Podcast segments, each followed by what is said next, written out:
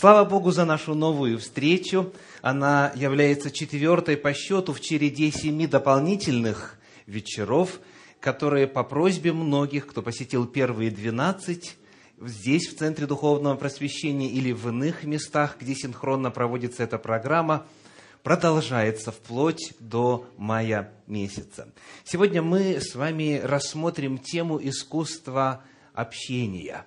И я благодарю Всевышнего за нашу новую встречу и верю, что сегодня Он нас благословит и новым откровением, и новой мерой глубины, проникновения в суть Божьих законов об общении и подарит нам хороший вечер. Итак, Алексей Апухтин, русский поэт, 1876 год. Ни отзыва, ни слова, ни привета. Пустынею между нами мир лежит, и мысль моя с вопросом без ответа испуганно над сердцем тяготит. Ужель среди часов тоски и гнева прошедшее исчезнет без следа, как легкий звук забытого напева, как в мрак ночной упавшая звезда?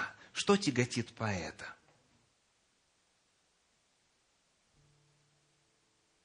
Он переживает о взаимоотношениях.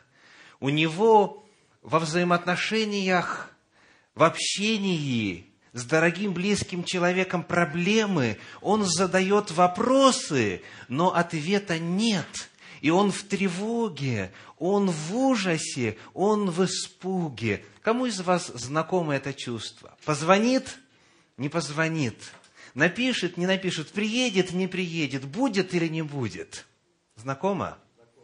Поэт выразил то, что многих беспокоит. Проблемы в общении, проблемы во взаимоотношениях. Когда вроде бы легко прийти, спросить, задать вопрос, выяснить, но это намного сложнее, чем кажется на первый взгляд.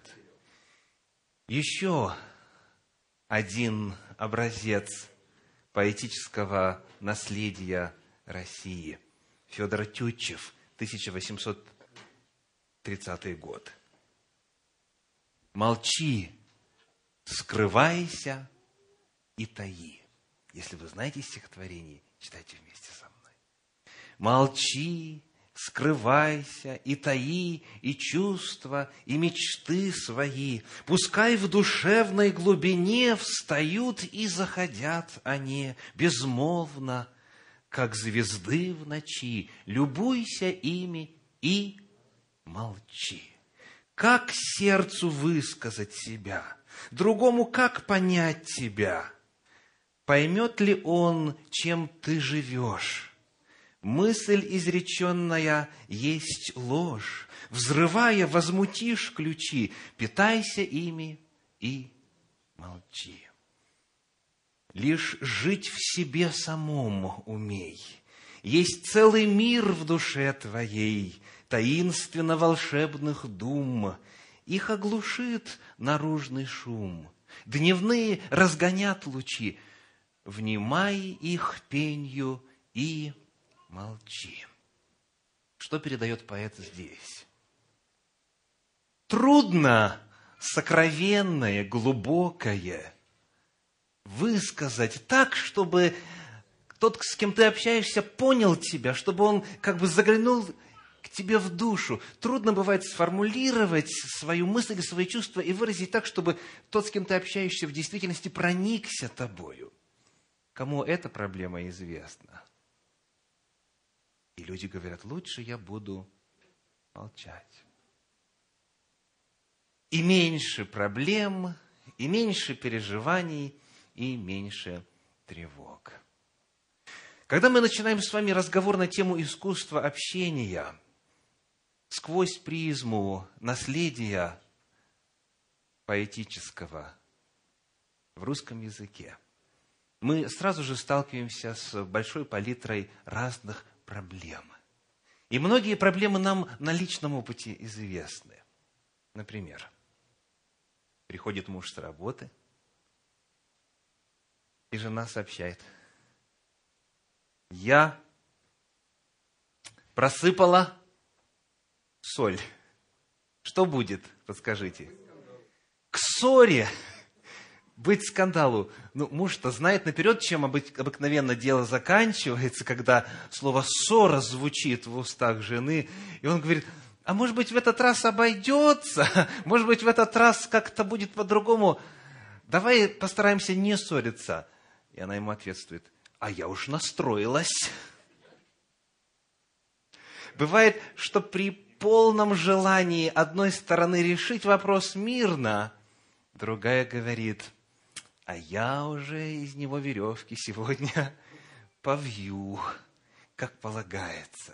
Желание одной стороны, не желание другой стороны. И много-много-много других проблем сразу же всплывает и в памяти, и в чувствах многих, кто начинает думать о теме общения.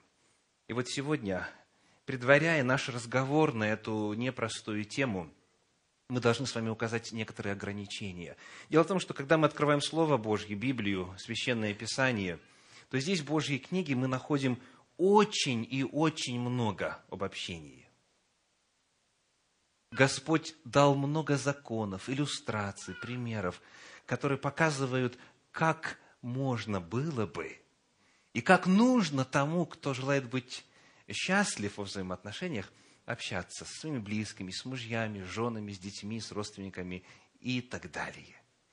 И коль скоро в Библии на эту тему очень много сказано, а у нас сегодня с вами, ну, насколько вы рассчитывали э, вот сегодня посидеть, пообщаться, по сколько? Сколько Бог даст? Так, кто-то говорит более оптимистично, три часа. У кого-то, может быть, завтра вообще выходной, у кого выходной завтра, между прочим? Слушайте, может быть, мы все-таки сможем все одолеть сегодня? Завтра в стране нашей день президента, и потому большинство людей отдыхает. Но нам все равно не успеть, дорогие. Очень объемные материалы, потому я хочу сразу же сказать о том, что сегодня мы рассмотрим только лишь базовые вопросы, только лишь некоторые базовые вопросы, которые открыты в Библии, в Священном Писании – и потому начинаем. Насколько мне известно из э, своего личного опыта и по опыту консультирования супружеских пар, когда люди обращаются с просьбой о помощи, наладить отношения, наладить разрушенное общение. Один из очень часто встречающихся вопросов в этом контексте стоит так. Молчать или говорить? Он говорит ей, ты помолчи. Она говорит ему, нет, лучше ты помолчи. И вот, вот этот выбор, эта дилемма, молчать ли вот именно в эту минуту, или говорить, или лучше подождать до завтра, или, может быть, вообще эту тему не поднимать, молчать или говорить. Это вопрос, который всегда стоял, стоит и будет стоять во взаимоотношениях. И сегодня мы в первую очередь посвятим время исследованию того, что Библия говорит на эту тему. Итак, вот некоторые Божьи заповеди, вот некоторые принципы, во свете которых мы начнем наш разговор. Книга Екклесиаст, третья глава, стихи 1, 7 и 11. Книга Экклесиаст, 3 глава, стихи 1, 7 и 11. Стихи Священного Писания будут здесь находиться, некоторые и вот на этом экране. Итак, читаем. «Всему свое время, и время всякой вещи под небом». И там дальше идет длинный список. Время одному, время другому. И это все антитезы, это все противопоставления. Дальше сказано в седьмом стихе время молчать и время говорить. И затем вывод, 11 стих. «Все соделал Он, то есть Творец Всевышний, все соделал Он прекрасным в свое время». Итак, отвечая на вопрос, молчать или говорить, говорить Библия что предлагает нам? Иногда нужно говорить, обязательно нужно говорить, а иногда нужно молчать. И именно нужно. И если ты сделаешь это именно в свое время, то это будет как? Все соделал он прекрасным в свое время. Но вот какая проблема. Давайте посмотрим с вами на то, что написано в книге Парлипоменон. Книга Парлипоменон, первая книга, 12 глава, 32 стих. Первая книга Парлипоменон, 12 глава, 32 стих. «Из сынов Иссахаровых пришли люди разумные, которые знали, что, когда надлежало делать Израилю. Чтобы знать, когда время молчать, а когда время говорить, необходима мудрость. Хотелось бы обладать такой мудростью, правда?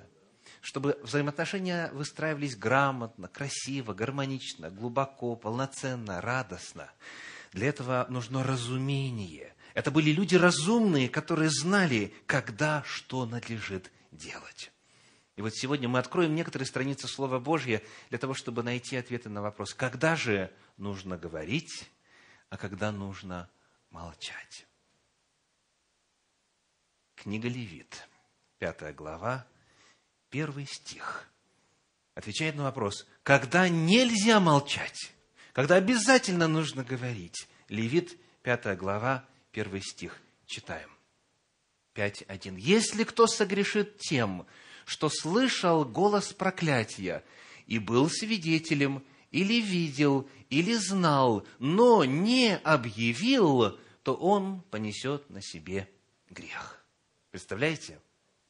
Если человек был свидетелем, он слышал что-то, что-то, что противоречит воле Божьей, или был свидетелем какого-то действия, какого-то события, которое нарушает законы Господни. И если он не объявил, если он ничего не сказал, если он не озвучил эту проблему, то что говорит Слово Божье? Он понесет на себе грех. Какой грех? Он становится соучастником. Если он знает о проблеме и молчит, то тогда он разделяет ответственность этой проблемы. Оказывается, с точки зрения законов Божьих, если человек молчит, зная, что дело срочно нуждается в исправлении, тогда он несет на себе грех. Еще одно место. Книга Левит, 19 глава, 17 стих. Левит 19, 17. «Не враждуй на брата твоего в сердце твоем, обличи ближнего твоего, и не понесешь за него греха». Скажите, что происходит в сердце человека, который понимает, что кто-то неправильно делает, но ничего не говорит этому человеку? Что происходит? Вот как раз то, что описано. Вражда в сердце. Человек всякий раз, когда вновь встречается с этим фактом нарушения Божьего закона, весь внутри вскипает. У него внутри все там кричит. Он внутри уже целые тирады выдает этому грешнику, этому преступнику. Но он же не хочет с ним взаимоотношения портить, правда? Он боится, что потом это худом обернется. Он, может быть, не хочет э, беспокойных разбирательств. Ему просто нужна спокойная, размеренная жизнь, и он молчит. Он ничего не говорит. Но внутри разгорается ненавистью, злобой. Он именно враждует на брата своего, в сердце своем. И Господь говорит, не делайте этого. Не враждуй на ближнего твоего, на брата твоего в сердце своем. Обличи ближнего твоего. И не понесешь за него греха. Вы слышите тот же самый мотив. Если обличишь, если обнаружишь, если поговоришь, то не будет на тебе греха. А если будешь внутри враждовать, и ему ничего не скажешь, если не объявишь, то тогда что произойдет? Ты понесешь за него грех. То есть, иными словами, вот тот грех, который человек совершает, он же и на тебе будет, потому что ты ничего не говоришь ему. Вы видите, что Господь в своей воле, тот самый Бог, который есть любовь, и который закон свой дал для того, чтобы, книга Второзакония, 5 глава, 29 стих, для того, чтобы хорошо было нам и сынам нашим вовек – он предписывает, он постулирует, обязательно разговаривать. Нельзя молчать, если, как вы знаете, что-то происходит неправильно, что-то происходит не по воле Божьей. Еще одно место, книга числа, 30 глава, 15 стих. числа 30, 15. Если же муж ее молчал о том день за день, то он тем, то есть своим молчанием, утвердил все обеты ее и все зароки ее, которые на ней утвердил, потому что он, услышав, молчал о том. Если человек что-то слышит и, и понимает, что это неправильно, и не высказывается, и не обсуждает этот вопрос, то тогда вступает в силу какой принцип? Вот экран. Молчание – знак согласия. Он своим молчанием это утверждает, то есть, значит, он соглашается. Если он знает о том, что какое-то беззаконие происходит, если что-то неправильно делается в Божьих очах, и молчит день за днем, то он этим что делает? Он утверждает этот грех. Он разделяет его. Он берет на себя ответственность. Приведем пример из истории Священного Писания. Книга Бытие, 21 глава, стихи 25 и 26. Читаем. «И Авраам упрекал Авимелеха за колодец с водою, который отняли рабы Авимелеховы. Сделаем пока паузу. Что делает Авраам? Сказано, он упрекал. Попытайтесь нарисовать себе длин, длиннобородового этого патриарха, степенного, отца всех верующих, Авраама. И вот он что делает? Повторим. Упрекает. Скажите, что обыкновенно происходит внутри, какие внутренние процессы осуществляются в человеке, в его сознании, перед тем, как он отверзает уста и начинает упрекать? Обыкновенно он внутри анализирует, смотрит, сравнивает, взвешивает. Некоторые, конечно, и сразу, да? Что-то не понравилось, сразу же упрекают. Но патриархи по-другому поступают. Так вот, была проблема. Давайте еще раз посмотрим.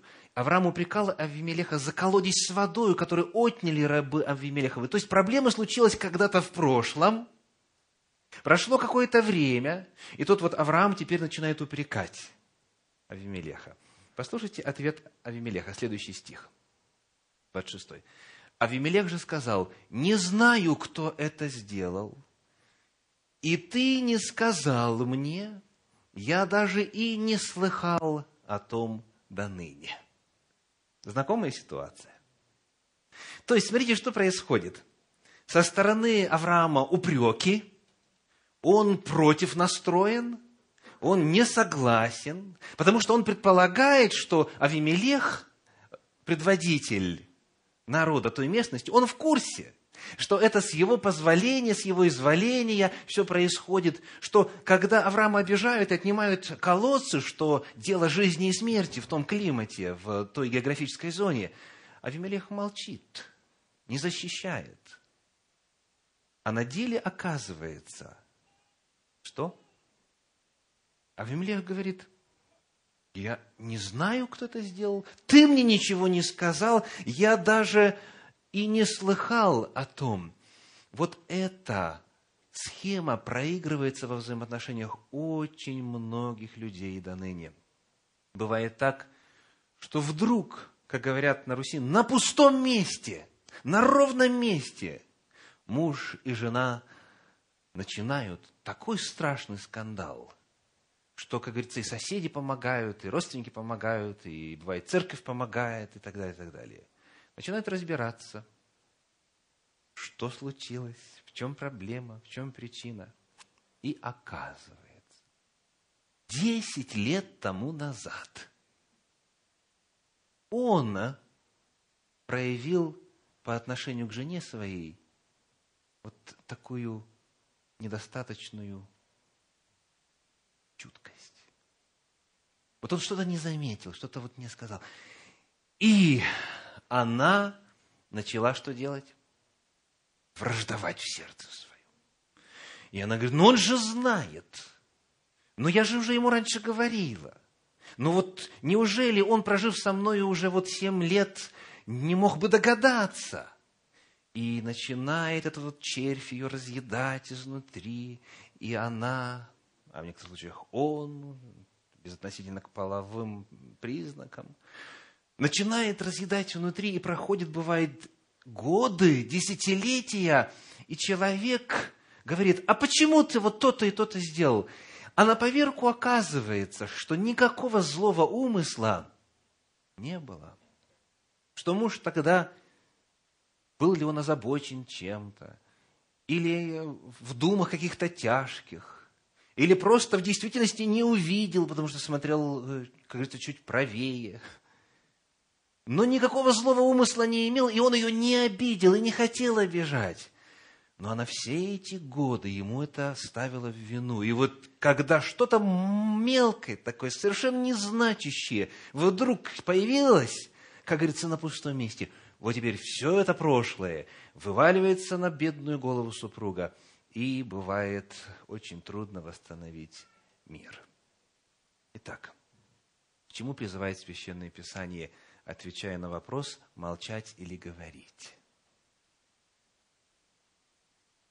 Когда ты видишь, дорогой человек, или думаешь, или тебе кажется, что кто-то поступает неправильно, в особенности, когда это касается близких тебе людей, мужа, жены, детей, отца, матери, родных, братьев, сестер и так далее, и потом любого другого человека, если ты видишь что-то, что является нарушением воли Божьей, или ты думаешь, что это нарушение, обязательно нужно об этом поговорить чтобы не было вот этих вот обид, которые бывают на пустом месте выросли. Обличи, скажи.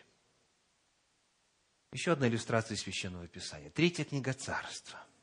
Первая глава, стихи 5 и 6. Третья книга Царств, первая глава, стихи 5 и 6. Читаем. Адония, сына Гифы, возгордившись, говорил, «Я буду царем» и завел себе колесницы и всадников и пятьдесят человек скороходов. Отец же никогда не стеснял его вопросом, для чего ты это делаешь? Он же был очень красив и родился ему после Авесолома. Итак, проблема. Между отцом и сыном появились какие-то размолвки. Сын возомнил себя будущим царем. И отец, скажите по тексту, знал об этом или не знал? О том, что вот он завел себе скороходов, там, и так далее, и так далее? По тексту. Знал? Знал. Давайте посмотрим еще раз пятый стих. Вот он завел это все, завел себе колесницы, всадников, 50 человек скороходов, следующий стих 6. Отец же никогда не стеснял его вопросом, для чего ты это делаешь? То есть отец знаешь, знает или не знает? Знает. То есть отец знает, что он это делает, но ничего об этом не говорит. Кто из вас помнит, чем закончилась история? Дворцовым переворотом, закончилась трагедией – история закончилась очень и очень плохо. Все из-за того, что Давид, к сожалению, в этом случае не послушался заповеди Господней. А заповедь говорит, если ты знаешь что-то, если ты видишь что-то, пусть даже твои опасения напрасны, но в любом случае поговори, изъяснись, может быть, ничего и нету, а если есть, у тебя есть возможность спасти человека. Вот это проигрывается во взаимоотношениях многих отцов и сыновей и сегодня. Отец видит по поведению сына, вспоминая свою молодость, что что-то не то происходит. Он фактически почти наверняка знает, что сын что-то не то делает. Но ему не хочется, может быть, портить отношения, ему не хочется осложнений, он, может быть, боится чего-то. Могут быть разные причины, но факт заключается в том, что общения нет. И отец живет так, как будто ничего не происходит. И некоторые даже думают, ну вот еще три года осталось, он скоро уже поедет в колледж, и вообще этой проблемы у меня в доме не будет. Но, дорогой, она в твоей жизни, эта проблема так и останется. Если проблему не обсудить на ранних порах, почувствовал слабый запах табака. Спроси, отчего вдруг, сыночек, у тебя э, одежда пахнет, как э, у человека, который курит? Почувствовал или увидел что-то одно или другое? Просто спроси, по крайней мере. Многие проблемы в взаимоотношениях между мужьями и женами, родителями и детьми можно было бы решить сразу же и уничтожить их на корню, если бы кто-то взял на себя ответственность поговорить, поговорить об этом. В этой ситуации, которую мы прочитали во взаимоотношениях между Давидом и его сыном, все закончилось очень трагически. Итак, мы выяснили с вами, что есть определенные ситуации, когда молчать нельзя. Нельзя, ни в коем случае. Обязательно нужно говорить. Но теперь следующий очень важный вопрос. Как? Возвращаемся к 19 главе книги Левит, к 17 стиху, и снова прочитаем закон Господень, который говорит, «Не враждуй на брата твоего в сердце твоем, обличи ближнего твоего, и не понесешь за него греха. Скажите, как вы понимаете слово «обличать»? Какая картина рисуется? Обличитель – это кто? Да, как правило, это человек, который вот, у которого длинный перст, да? Да. Потом, как правило, этот человек с таким, ну, с басистым таким вот голосом, или, может быть, с очень высоким крикливым, но в любом случае, обличать это термин, который воспринимается как негативно какой-то, да? То есть обличать это может быть пойти и сказать, грешник, гореть тебе в аду синим пламенем, если не покаешься в своем грехе. Примерно так. Оказывается, вовсе не так, когда мы обращаемся к подлиннику, к оригиналу Священного Писания. Вот что говорит один из современных переводов, перевод Фримы Гурфинкель, «Увещевай». Вот там, где у нас сказано «обличи», увещевай. И вновь, увещевай ближнего твоего. Подлинники в оригинале в действительности два раза повторяется одно и то же слово. И вот этот перевод «увещевай» очень хорошо передает подлинник. Некоторые переводы говорят так «уговаривай». Уговаривай – это значит, может быть, отведи в стороночку, с любовью, с заботой о человеке – спроси его, так ли это, верно ли, что тебе говорят. Или вот я заметил, как говорится, такую какую-то новую нотку в твоем голосе, поведении и так далее. Давай поговорим об этом. Я люблю тебя, я переживаю за тебя, я только самого лучшего тебе желаю. Я могу ошибаться, дай Господь. Но вот есть проблема, как мне кажется. Давай обсудим. То есть увещевать означает уговаривать, значит говорить с любовью. Значит, и причем сколько раз делать? Увещевай. Увещевай ближнего твоего. Недостаточно поставить галочку и сказать, все, я со своим сыном поговорил, он теперь знает, что курить это вредно. Недостаточно. Нужно истолковать, объяснить, найти фотографии, показать, как выглядят легкие человека, который курит – показать, как выглядит рак легких. Какой бы темы ни касалось, нужно именно проявить вот э, всеми фибрами своей души заботу, любовь о человеке. Вот что об этом сказано в классическом иудейском комментарии Санчина касательно вот этой заповеди «Увещевай, увещевай ближнего твоего». Эта заповедь считается крайне трудной для исполнения – обратиться к человеку со словами назидания в предельно тактичной форме, так, чтобы не вызвать его раздражения и при этом не испытывать раздражения по отношению к нему, доступно только людям с добрым сердцем, переживающим за другого и испытывающим чувство ответственности за ближнего – если поучение не будет высказано с любовью, то его результат будет прямо противоположен тому, что заповедано Торой. Вместо исправления недостатков и налаживания взаимопонимания между людьми появится взаимное раздражение, и человек, который поступал неправильно, еще упорнее будет стремиться продолжать то, что он делал. Итак, отвечая на вопрос, как говорить, Священное Писание говорит, увещевай увещевай. Говори несколько раз, если надо. И пусть это будет именно вот так вот мягко, с любовью и заботой о человеке. Продолжая рассматривать, что в Священном Писании говорится на тему о том, как же говорить, как вот обличать, как раскрывать, как обнародовать, как объявлять о проблеме, которую ты видишь, мы обратимся к книге Иова, к 18 главе, где прочитаем первые два стиха. Иова, 18 глава, первые два стиха. «И отвечал Вилдат Савхиянин и сказал, «Когда же положите вы конец таким речам? Обдумайте, и потом будем говорить». Еще одна серьезная проблема. Вот у собеседников книге Иова не было проблемы в том, чтобы обличать, правда? То есть они обличали Иова, как говорится, во всех смертных грехах. И практически напрасно. И вот этот человек говорит, когда же положите вы конец таким речам, то есть вот необдуманным речам, иногда не очень умным речам, и сделаете паузу, обдумаете, и потом будем говорить. Когда вы, как вам кажется, поставили диагноз, моя жена, допустим, недостаточно опрятна в ведении домашнего хозяйства.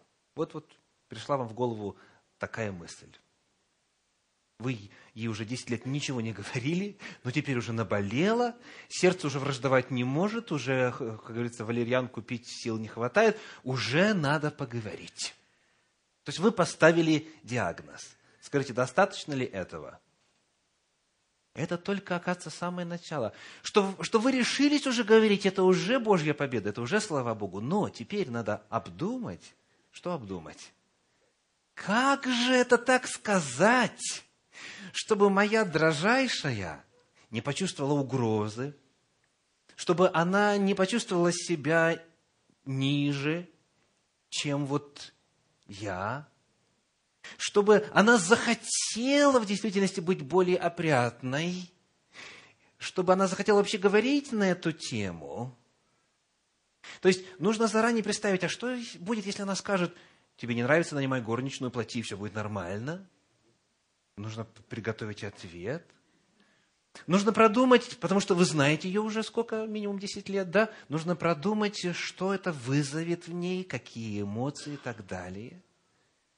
И вот только после этого, естественно, ничего до конца на все сто процентов предугадать невозможно. Правда, мужья? Да? Невозможно полностью все предугадать. И то же самое верно и наоборот, да? Вот. Но надо именно продумать. Продумать, в какое время лучше сказать, когда вот жена в, в лучшем настроении, Стоит ли об этом после работы говорить? Или лучше до выходных подождать? Стоит ли это говорить до похода в магазин? Или после похода в магазин? Стоит ли это говорить тогда, когда дети все дома? Или когда они отправились к друзьям в гости? И так далее, и так далее. То есть, обдумайте. И потом будем говорить. И вот один из примеров. Книга «Есфирь» Пятая глава, первые восемь стихов, и затем седьмая глава, первые три стиха. Книга Есфирь, читаем. Пятая глава, первые три стиха. На третий день Есфирь оделась по-царски, и стала она на внутреннем доме царского дома, перед домом царя. Царь же сидел тогда на царском престоле своем в царском доме, прямо против входа в дом. Когда царь увидел царицу Исфирь, стоящую на дворе, она нашла милость в глазах его. И простер царь к Исфире, то есть к жене своей, золотой скипетр, который был в руке его, и подошла Исфирь и коснулась конца скипетра – и сказал ей царь, что тебе, царица Есфирь, и какая просьба твоя, даже до полуцарства будет дано тебе. О, какой удобный момент! Ловлю тебя на слове, хочу вот этого, да? То есть, как только, как только муж, что называется, расслабился, сразу тут же можно воспользоваться моментом для того, чтобы использовать в свою пользу ситуацию. Конечно, тут ситуация была очень сложной. Те, кто читал книгу Исфирь, знают, о чем идет речь. Но здесь перед нами очень важные принципы. Смотрите, что происходит. Царица Есфирь, она не излагает свои просьбы сразу. Давайте читаем дальше, вплоть до восьмого стиха. И сказал Исфирь, если царю благоугодно, вот она, вот, говорит, моя просьба, вот что я хочу. Если царю благоугодно, пусть придет царь с Аманом сегодня на пир, который я приготовила ему. И сказал царь, сходите скорее за Аманом, чтобы сделать по слову Есфире. И пришел царь с Аманом на пир, который приготовила Есфирь. И сказал царь Есфире при питье вина, какое желание твое? Оно будет удовлетворено. И какая просьба твоя, хотя бы до полуцарства, она будет исполнена. Второй шанс предоставляется. Царь теперь еще, а, как говорится, немножечко уже не трезв, да, но он-то язычник, Медоперсидская империя, у них там свои законы вот уже вкусил вина, и он снова предлагает до полуцарства. Вновь возможность сказать, Есфирь умнее. Она продумала. Она решила сделать все в нужное время и в нужный момент, потому говорит, дальше читаем, и отвечала Есфирь и сказала, вот мое желание и моя просьба – если я нашла благоволение в очах царя, если царю благоугодно удовлетворить желание мое и исполнить просьбу мою, то пусть царь сама нам придет на пир, который я приготовлю для них, и завтра я исполню слово царя.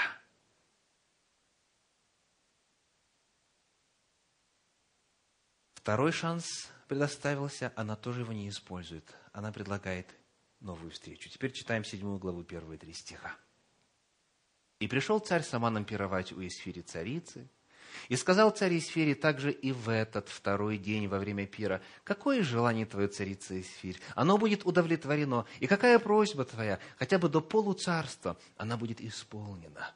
И отвечала царица Исфирь и сказала, «Если я нашла благоволение в очах твоих, царь, и если царю благоугодно, то да будут дарованы мне жизнь моя по желанию моему и народ мой по просьбе моей» она, зная своего мужа, зная, что ему нравится, когда он больше всего в расположении духа, когда вероятнее всего вот завоевать его расположение в еще большей мере и так далее, и так далее, она выбирает самый удобный момент. Она именно продумывает. Диагноз уже поставлен. Уже ясно, о чем надо говорить. Но это еще полдела. Нужно ответить на какой вопрос?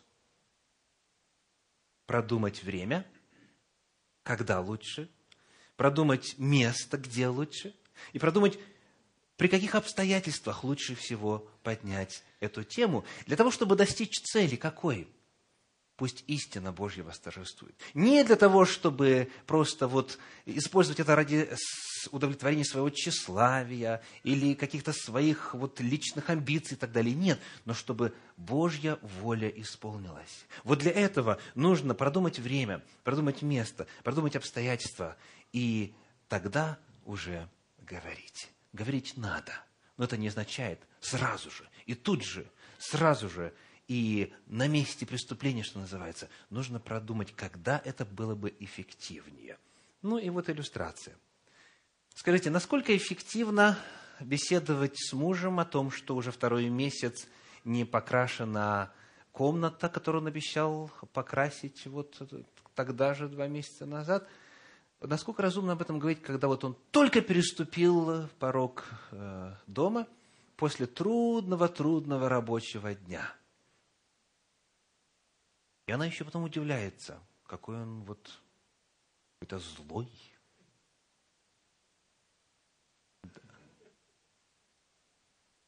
Я ему нормальные ставлю вопросы, а он почему-то реагирует неадекватно. Или не успела доченька поставить, как говорится, стопу свою в дом, и мама уже тут же вопрошает, не, давайте пусть папа. Тут была мама, теперь папа. Какие оценки сегодня принесла? Что у тебя-то по математике с учителем поговорила? Все нормально, выяснила и так далее, и так далее. То есть ребеночек был в школе. Это стрессовое дело или нет? По-разному бывает, но стресса хватает. По разным причинам. И взаимоотношения со сверстниками, и с учителем, и там, и так далее, и так далее. И вот ребеночек приходит домой, и дом же должен быть каким местом? Убежищем, где можно отдохнуть, где можно восстановиться, где можно в себя прийти, где тебя любят безусловно. И вот ее, как говорится, сразу же на пороге, бабах по голове вопросом. Нет, пусть она пообедает, пусть она немножечко расслабится, пусть она немножечко придет в себя, или, как в некоторых семьях говорят, пусть она отдышится. И потом можно поговорить. И нужно еще выбрать момент, может быть, лучше об этом поговорить не тогда, не в тот день, когда она сдавала экзамен очередной по математике, да? А может быть, лучше тогда, когда эта проблема острая не стоит и так далее. То есть, возвращение мужа или жены с работы, детей со школы. И можно привести много, тысячу и миллион разных иных ситуаций, где было бы просто неуместно поднимать тот или иной вопрос. Потому, еще раз, мы не можем молчать, когда знаем или думаем, что знаем, что что-то неправильное происходит в жизни тех, кто нам дорог, или любого другого человека, которого мы знаем. Но это не означает набрасываться на него. Это не означает пытаться решить ситуацию тут же. Это означает именно увещевать, многократно говорить, если нужно, с любовью, с тактом, с нежностью. Нужно продумать план. Ведь вы знаете обычно мужа и жену.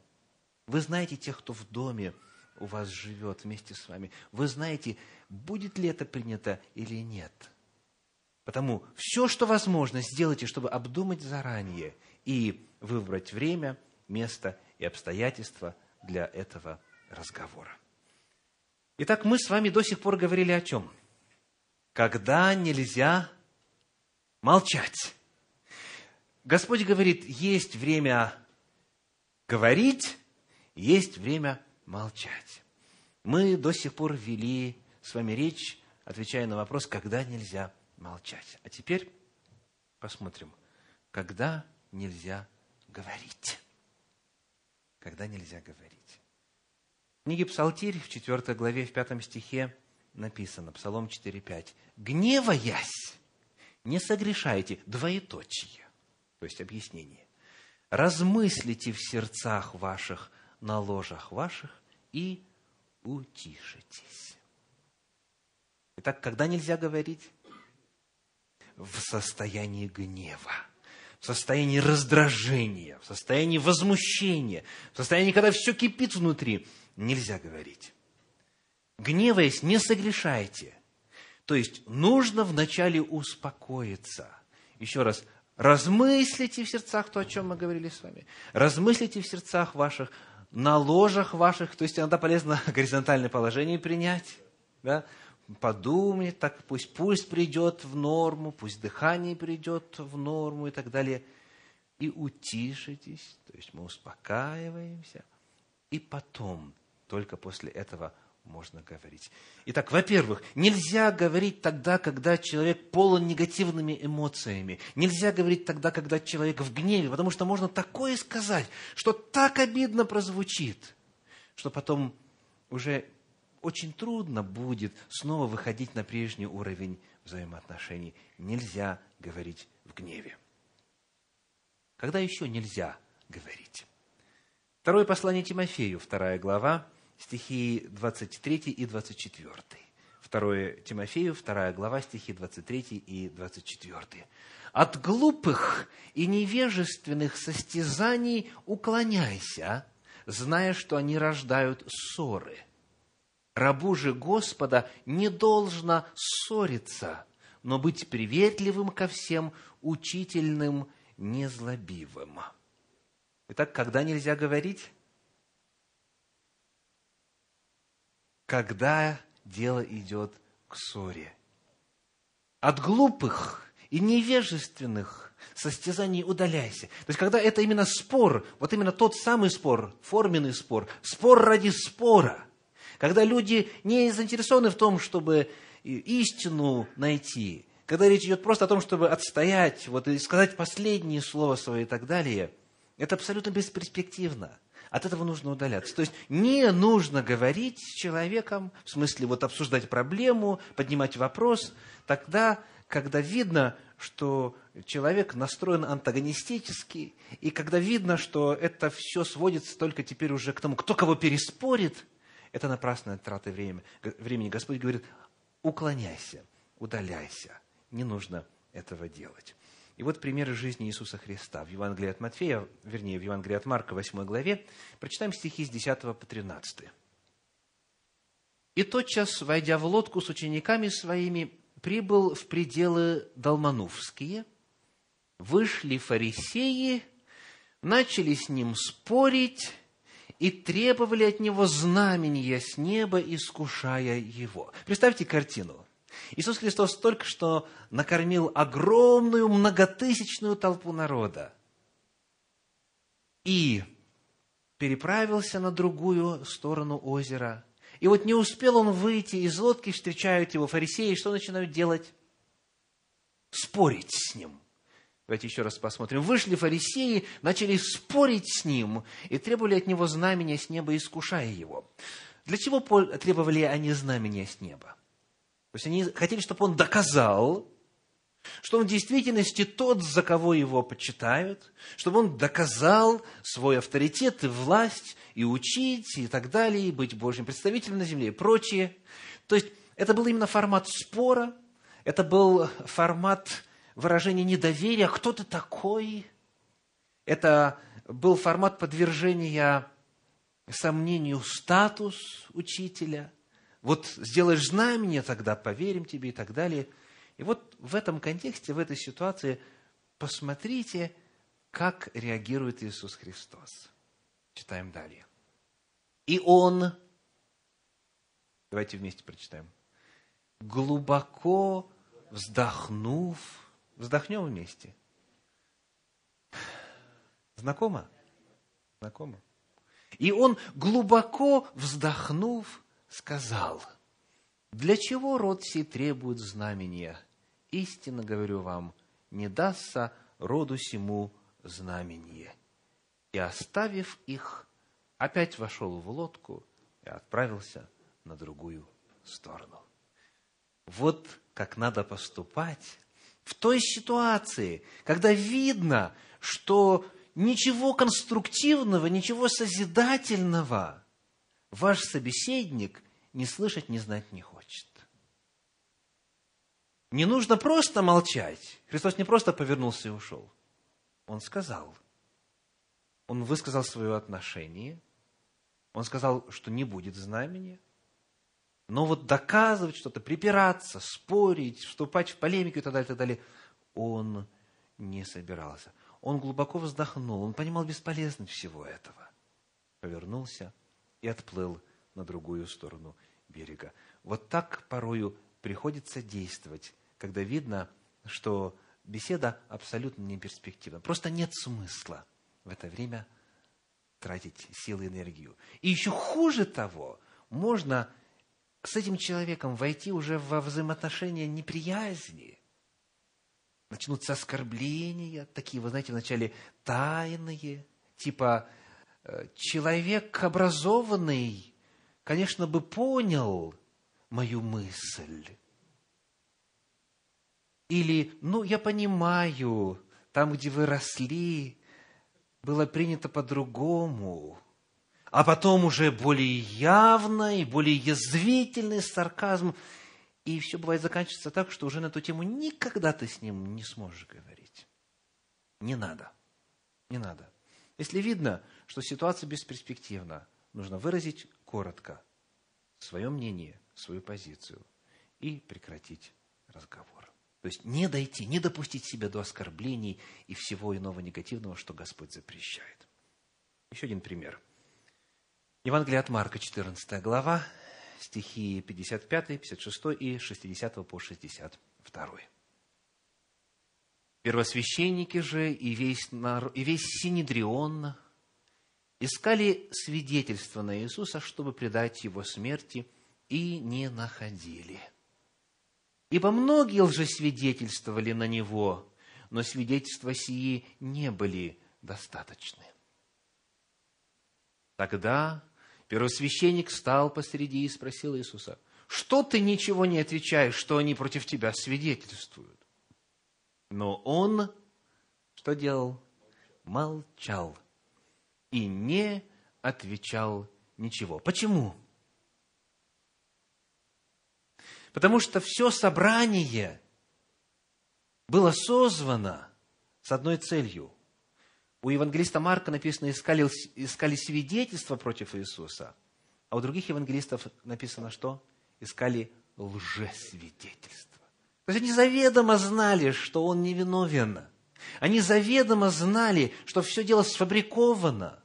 Если взять и сравнить э, процессуальные вопросы в этом деле, то есть сравнить то, как принято было согласно Торе согласно традициям иудаизма работать и заседать Синедриону, то в суде над Иисусом были грубейшие нарушения допущены. Христос понимал, что никто здесь не собрался слушать о справедливости. Он понимал, что никто не, не нацелен и не стремится к тому, чтобы узнать, что в действительности имело место. Он знал, что они ищут лжесвидетельства, и он знал, что они просто-напросто хотят найти легальный повод, такой вот, э, который можно было бы представить правителю, чтобы его убить. И потому Иисус молчит. И хотя, слава Всевышнему, во взаимоотношениях между мужьями и женами редко именно так вопрос стоит. То есть, чтобы вот зацепить за слово и потом э, убить. Тем не менее, и до этого доходит. И жена включает диктофончик под столом и доводит э, мужа до белого коленя. Или наоборот, муж, заранее все приготовив, начинает беседовать с женой так и ведет ее таким путем, что потом в суде было дать судье, что послушать. Нет смысла. Даже если и не доходит дело вот до таких вот уже крайних случаев, когда просто видно, что человек, ваш собеседник, он не ищет созидательного, он не ищет решения ситуации, а ищет просто повода и так далее, нет смысла – продолжать беседу, и надо что делать? Молчать. И Иисус, сказано, молчал. Но дальше. Опять первосвященник спросил его и сказал ему, «Ты ли Христос, Сын Благословенного?» Иисус сказал, «Я, и вы узрите Сына Человеческого, сидящего десную силы и грядущего на облаках небесных». То есть Иисус Христос не отвечал не потому, что ему нечего было сказать, или потому, что он в чем-то сомневался. Когда вопрос встал ясно и прямо, «Ты ли?» Он сказал, «Да, это я». Кратко был представлен ответ, но не более того. Итак, мы рассмотрели с вами некоторые заповеди Божьи, которые говорят о ситуациях, когда нельзя молчать, а также ряд отрывочков, которые говорят о том, где нельзя и когда нельзя говорить, когда фактически бесполезно говорить. И в Библии, повторюсь, есть намного больше информации на эту тему, но время наше сегодня ограничено. Я хочу коротко представить вам еще некоторые заповеди Слова Божьего касательно искусства общения, которые всем помогут достичь нового уровня гармонии во взаимоотношениях в семье и за пределами семьи. Послание Иакова, первая глава, 19 стих. Послание Иакова 1.19. Итак, братья мои возлюбленные, всякий человек да будет скор на слышание, медлен на слова, медлен на гнев. Три здесь действия, три явления описываются. Скор на слышание, то есть больше слушать, нежели говорить.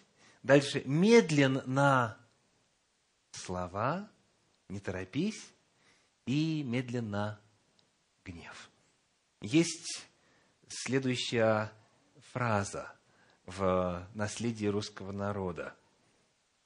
Бог дал нам два уха и только одни уста для того, чтобы соответствующей была пропорция того, сколько мы слушаем и сколько говорим. То есть минимум, минимум в два раза больше надо слушать, чем а, говорить. исходя из анатомии человеческого организма. Бог дал два уха, но лишь один язык. Еще одна очень важная составляющая Божьей воли касательно искусства общения. 2 Тимофею, 2 глава, 24 стих. 2 Тимофею 2.24 написано, «Рабу же Господа не должно ссориться, но быть каким? Приветливым ко всем, ко всем, приветливым ко всем, учительным, незлобивым». Вот я хочу обратить ваше внимание на фразу «приветливым», на слово «приветливость». Что это такое? Вот как передает э, эту мысль современный перевод российского библейского общества. Сказано, ему полагается быть добрым и мягким со всеми. Добрым и мягким. Одну и ту же фразу можно сказать совершенно разным тоном, правда? Например, слово «молодец». Можно сказать «ну ты молодец». И подобных примеров очень много, правда? И многие из тех, кого мы знаем, слава Богу, не мы, овладели искусством интонации. Бывает, что некоторые, они говорят только вот в приказном тоне. Положи, принеси, сделай, не закрывай, закрывай, и так далее, и так далее. Кто-то пытается постоянно корректировать. А нет, на самом деле было так. А нет, мы вначале туда поехали и так далее. Есть много-много-много разных видов нарушения гармонии общения. Так вот, Господь говорит, рабу же Господа нужно быть приветливым ко всем. Или же, как в современном переводе, быть добрым и мягким. Пусть в общении царит именно вот такая э, приветливость и приятность. Старайтесь, чтобы люди, с которыми вы общаетесь, хотели вашего общения. Чтобы не было так, что им просто деваться бедным некуда – то, есть, чтобы с вами было приятно разговаривать. Потому что тогда открывается возможность, правда? Тогда открывается возможность на них воздействовать, на них влиять, на мужей или жен, детей и так далее. Нужно, нужно быть приветливым. Простое правило, но оно качественно может изменить жизнь многих и многих семей. И слава Богу, многие семьи уже изменило. Еще одна заповедь. 1 Фессалоникийцам, 5 глава, 18 стих. 1 Фессалоникийцам 5.18, «За все благодарите, ибо такова о вас воля Божья во Христе Иисусе». То есть призыв и правило – благодарите, благодарите. И об этом Библия тоже очень много говорит, просто удивительно много. За все благодарить. И Бога благодарить, и друг друга благодарить. То есть, все доброе, созидательное, в первую очередь, все, что вот мы э, получаем от человека, любое проявление, любой знак внимания, все, что достойно похвалы, все, что добродетели похвала, вот за все это надо выражать благодарность. Вот как говорят в народе. Нравится – молчим. Не нравится – кричим. То есть, когда человек ведет себя так, как мы ожидаем, и мы говорим, ага, все нормально, все хорошо, все. Мы ни слова часто не даем понять, что мы одобрительно относимся к его поведению, что мы благодарны, что мы признательны за то, что все хорошо. Но стоит ему чуть-чуть не так на нас посмотреть, чуть-чуть не то слово сказать, и не дай Бог что-то такое сделать, что нам не нравится, ох, тут сразу поднимается, как говорится, весь словарный запас из того самого словаря. Библия говорит, за все благодарите. Вы знаете, э, этому, в принципе, нас должны были научить еще в детстве. Вот, вот эти вот некоторые заповеди искусства общения, это для многих э, из вас как нечто само собой разумеющееся. В действительности, это прописные истины. Но как часто мне приходится наблюдать поразительное отсутствие элементарных принципов общения. Поблагодарить. Поблагодарить. За что? За все. В первую очередь, за все созидательное, за все доброе, за все позитивное. Нравится – молчим, не нравится – кричим. Вот это принцип, по которому многие живут. Хочу в качестве иллюстрации прочитать для вас отрывочек из известной книги Дейла Карнеги как завоевывать друзей и прочее, прочее. Часть шестая, глава четвертая, он пишет. Среди моих газетных вырезок имеется одна, рассказывающая об истории, которая, я знаю, никогда не имела места, но она иллюстрирует некую истину, поэтому я повторю ее. И вот эта история. Дейл Карнеги пишет. В ней говорится о том, что одна крестьянка после тяжелого рабочего дня положила перед своими мужчинами большую охапку сена на стол. Представьте себе картину. А когда они с возмущением спросили, не сошла ли она с ума, она ответила, ну как я могла знать, что вы обратите на это внимание? Я готовлю пищу для вас, мужчин, вот уже 20 лет. И за все это время вы ни словом не дали мне понять, что едите не сено. Вот простейший пример того, где благодарность может выражаться. Приготовил яичницу муж утром. Что должна сделать жена? Позвонить... Позвонить ее, его маме и поблагодарить за то, как она хорошо воспитала сына, правда? Ну, а мужа-то уж и подавно расцеловать, обнять, поблагодарить и так далее. Избалованная русская аристократия Москвы и Петербурга, пишет дальше Дейл Карнеги, обладала прекрасными манерами. В царской России среди высших слоев общества существовал обычай настаивать после хорошего обеда на том, чтобы в столовую приводили повара, которого они поздравляли с удачным блюдом.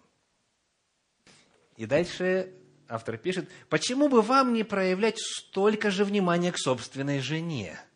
В следующий раз, когда она вкусно приготовит жареного цыпленка, скажите ей об этом. Дайте ей понять, что вы цените то обстоятельство, что едите не сено.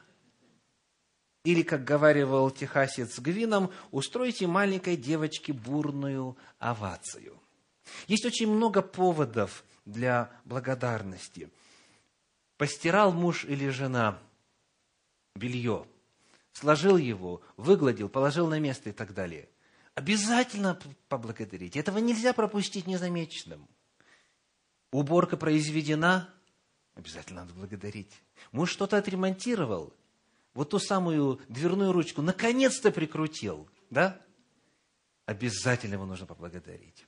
За все благодарите. То есть пусть это станет чем-то автоматическим. Пусть это в действительности будет доведено до автоматизма. Это должно быть как дважды два четыре.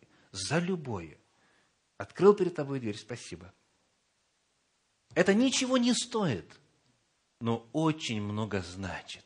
И вы знаете, когда во взаимоотношениях царит вот такая атмосфера благодарности, это создает новый энтузиазм у того человека, которого поблагодарили. Снова что-то доброе сделать, правда? Итак, что происходит с теленком, который ласков? Вы же знаете, да? Ласковый теленок двух маток сосет. Не слышали? Всему есть э, первый раз. То есть, если вы благодарны, если вы благодарны, то это создает определенную ауру во взаимоотношениях. И человек, которому выражаете вы благодарность, обязательно – это оценит. Еще один момент. А нужно ли, вот когда вы просите что-то, я не говорю, когда вы приказываете что-то, нужно ли при этом использовать волшебное слово? Как оно у нас зовется на Руси? Волшебное слово. Пожалуйста. Не пожалуйста в смысле you're welcome, а пожалуйста в смысле please. Вы знаете, что некоторые, кто начинает учить английский язык, они не сразу соображают, что это не одно и то же что и это, пожалуйста, you're welcome, и это, пожалуйста, please. Мы говорим о пожалуйста в смысле please. Так вот, есть ли в Библии слово «пожалуйста»? Вот где-то призывает на Священное Писание к тому, чтобы мы говорили «пожалуйста», когда вот просим. Ответ нету. Понимаете? Ни одного раза во всей Библии, от бытия до откровения. То есть в синодальном переводе Библии нету слова «пожалуйста». Но мы-то знаем, что он уже давно был переведен, этот синодальный перевод. Кто знает когда, кто помнит?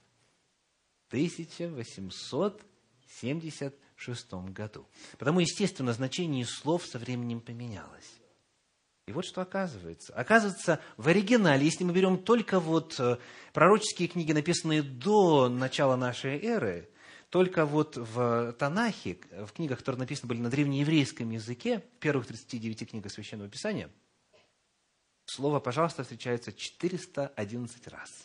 411 раз. Но у нас оно ни разу не звучит Потому создается впечатление, что там как бы такого не было этикета, вот такой привычки и такого требования говорить «пожалуйста», когда что-то просишь. Это древнееврейское слово, которое по-русски звучит так. Не по-русски, а в транслитерации. «На». Легко запомнить.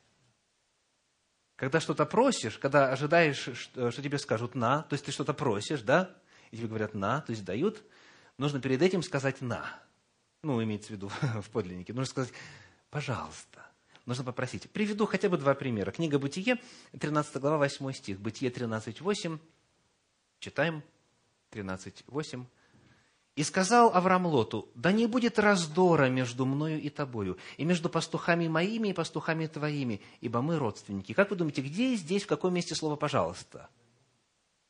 Вот «да не будет» Вот в этом месте дословно сказано, я сейчас обращаю ваше внимание на этот экран, «Please, let there be no strife», говорит New King James Version, один из англоязычных переводов. То есть, пожалуйста, да не будет между нами чего раздора. Он говорит именно «пожалуйста» в подлиннике слова, древнееврейское слово «на». Еще один пример. Бытие 19.2 Бытие 19.2, читаем по-русски вначале. «И сказал, государи мои, зайдите в дом раба вашего и ночуйте, и умойте ноги ваши, и встаньте поутру, и пойдете в путь свой». Но они сказали, нет, мы ночуем на улице. Где здесь, пожалуйста? Вот там вот, э, где государи мои. После государи мои, зайдите, пожалуйста, в оригинале. Как и сказано в англоязычном переводе, вновь на этот экран внимание, please turn aside to your servant's house. English Standard Version, один из англоязычных переводов. То есть, пожалуйста, сверните к дому вашего э, слуги. Представляете, 411 раз, что для меня было более удивительно, удивительно всего, это то, что даже Всевышний, когда обращается к людям, он часто говорит «пожалуйста». Например, когда он обращается к Аврааму, 22 глава книги Бытия, и говорит, возьми сына своего, единственного твоего, которого ты любишь, Исаака. Он там говорит, пожалуйста. Представляете? Даже Всевышний говорит, пожалуйста. И потому мы, созданные по Его образу и по Его подобию, обязательно должны быть столь же учтивыми.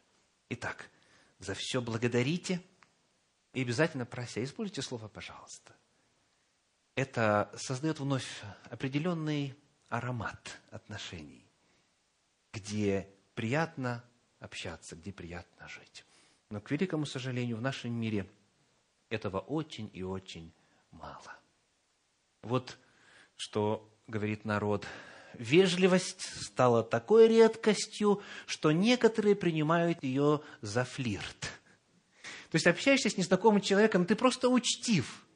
А он, а он говорит тебе, а вы что, не женаты? То есть люди настолько часто отвыкли от того, что вот должно быть все именно так, как вот предписано в законе Божьем, что им кажется, что с ними заигрывают, когда просто-напросто обыкновенные правила этикета исполняются. Еще одна фраза из народной мудрости. «Все труднее встретить вежливого человека, который ничего не пытается вам продать». Знакомая ситуация? Или еще одна фраза – это уже такой утилитарный подход. Будь вежлив с каждым. Почему? Никогда не известно, кто попадет в число 12 присяжных заседателей.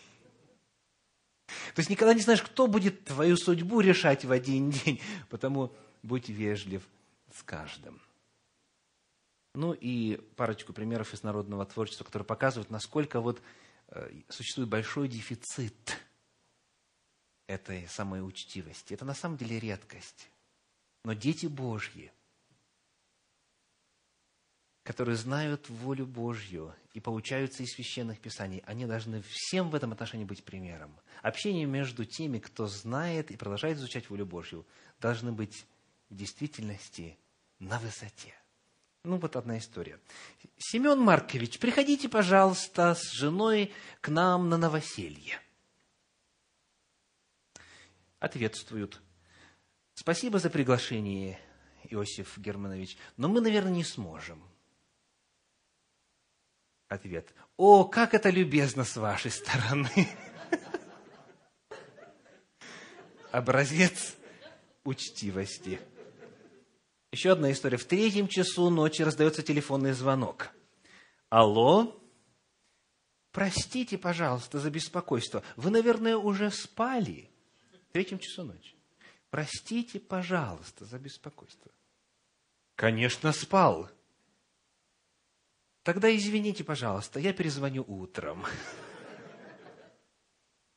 Много можно было бы говорить на эту тему об искусстве общения, потому что в действительности в Слове Божьем очень много об этом сказано. Но сегодня мы поговорили только вот о тех именно базовых вопросах, без которых ну никак нельзя надеяться построить искусство общения. Я хочу желающим порекомендовать цикл проповедей, который был произнесен в свое время в Центре Духовного Просвещения в Беловью, и он называется «Святость уст». Там есть семь проповедей, посвященных культуре речи во свете Священного Писания.